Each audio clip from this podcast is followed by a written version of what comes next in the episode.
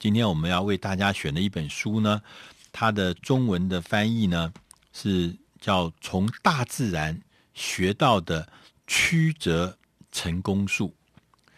那它的副标题是讲三段弯路扭转你的事业和人生，就是这个作者呢，这个作者呢是叫做理查克里斯钦森，呃，这本书是出自《大师轻松读》系列的第四百二十七期，呃。这个我刚看了一下这个书的介绍，就是这个理查这位先生呢是蛮有意思的。他是一个很有，他是一个很喜欢创业的人。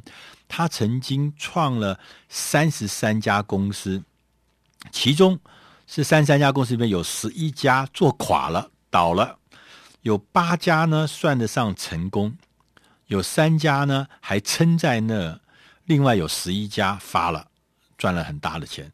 所以呢，他说。他把他在这个三十三家创业中的这个呃的经历，有成功的，有失败的，有不上不下的，他写成了这本书。呃，简单言之就是迂回前进的成功之道。当你在工作里面，在创业或者是在做工作的时候，其实很多的成功之道，它不是一条笔直的路。它必须是一个曲折前进的路，就像你爬山一样，是可能是像之字形的，像 Z 字形的啊，这样子缓慢的盘旋的螺旋状的，慢慢的而上。所以这本书的作者呢，他特别说，我们这个的智慧呢，是从大自然里面找到的。大自然里面，因为啊、呃，我们看到大自然里面的很多的。地形地物都会随着，譬如说一个水从山上流下来的时候，它会随着地形而有不同的呃路径。那路径呢，一定是跟地形地物要相互配合的。他说我们在呃创业或者在工作的时候呢，他这本书呢就讲说，我们有几件事情要呃先呃把它。呃，厘清的。他说，如果我们在企业经营的呃过程中有三个三段弯路，第一段弯路叫做赚取现金，第二段弯路叫做增加资源，第三段弯路叫扩大规模。那他说，在你出发之前啊，你要先打基础。什么叫打基础呢？他说，第一个打基础就是说，你还没开始登顶嘛。先要打基础，它第一个基础呢是要灌饱你的油箱。什么叫灌饱你油箱呢？他说也有几件事要做。第一件事情是真实的评估你的资源。这个资源你包含我们大部分说资源就是钱咯，你有多少资本？它不是，不只是这些。其实你的资本除了本钱之外，还有一个资本叫心理资本，另外一个叫做关系资本。那我们这个心理资本跟关系资本呢？常常我们会忽略，他说这两件事情是重要的。第二件事情呢，是要找出你自己的在迷雾中的灯塔。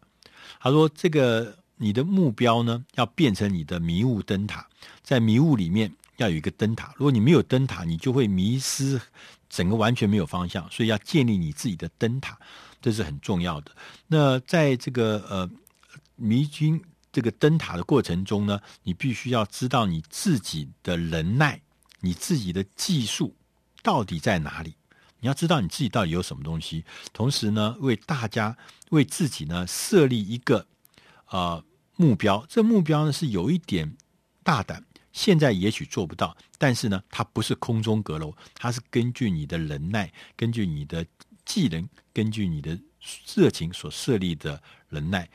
那同时，他第三个呢，他说要撰写一个激励的宣言，就说要把自己奉行不渝的价值，最简单的方法，把它写下来，常常念它，常常看它，不要忘记。当你打好基础的时候，就开始要登顶了。所以登顶，他说有三个阶段，第一个弯路叫做呃曲折的弯路，第一个叫做追求获利。他说：“你在第一段的弯路呢，一定要去追求获利。那这个获利的意思呢，就是他必须这个收入必须要能够支付你的开支，足够的现金来执执行你的计划啊，然后让他呢，呃，开始尽早的有盈余，而不要说天天都要用你准备的所谓的这个预备款啦，或者因为你如果天天都在赔钱，都在贴你的老本，你那个心态会变得呃不一样。所以怎么样子能够让你赶快的能够开始有盈余？能够支付你日常的开支，这是很重要。那他说有三件事情要牢牢的记住。第一个是要应用八十二十法则，八十二十法则大家都知道，关键的二十可能会产生八十的效益，所以八十二十法则很重要。第二个呢是要愿意有效率的失败，就你心里要先知道，我不是每一件事情一开始就会呃获利，或一开始就一定会成功，但是你要知道。你就算是失败的话，也是要有效率的失败。你不要去糊里糊涂的在那边硬撑。有些事情可能是真的做不到，你就要断然的另起炉灶。同时呢，要提醒自己，第三个就是允许自己呢，呃，可悲。什么意思呢？叫提醒自己在追求获利的时候呢，我们虽然会要常常去做很多你不喜欢做的事情，你不必喜欢那些事情。但是你还是必须要去做，但是你也跟自己讲，这些不喜欢的事情，它不会永远持续下去的，它只是一个过程。第二个弯路呢，是要建立流程跟引进资源，就是当你开始有这个一些获利的时候，这个时候呢，你要开始建立起你的流程，因为我们在这个呃呃呃开始你会扩大。这个提升你的业务、提升你的价值的时候呢，我们就开始，因为有比较多的充沛的现金啦，你会雇更多的人，引进更多的资金，你甚至引进了更多的设备啊，然后可能是使用更多的外包的方式，能够让你的事情做得更多。但在这个时候呢，其实很重要，就是打造流程，建立更多的结构和纪律。我们常常在公司草创的时候，因为很乱很忙，所以我们常常会忘记流程这件事情。那事实上，流程这件事情是非常重要。如果你不能够把流程建立这事情，在当下现在就开始把它建立，你如果把它往后推迟，以后一定会给你带来很大的麻烦。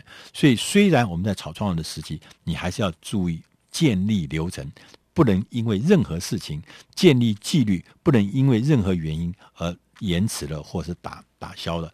第三个弯路呢，是叫做扩大规模。当你达到了这个第三个第二个阶段过后呢，你就开始呢，要建立一个发展一个可以重复复制的商业模式。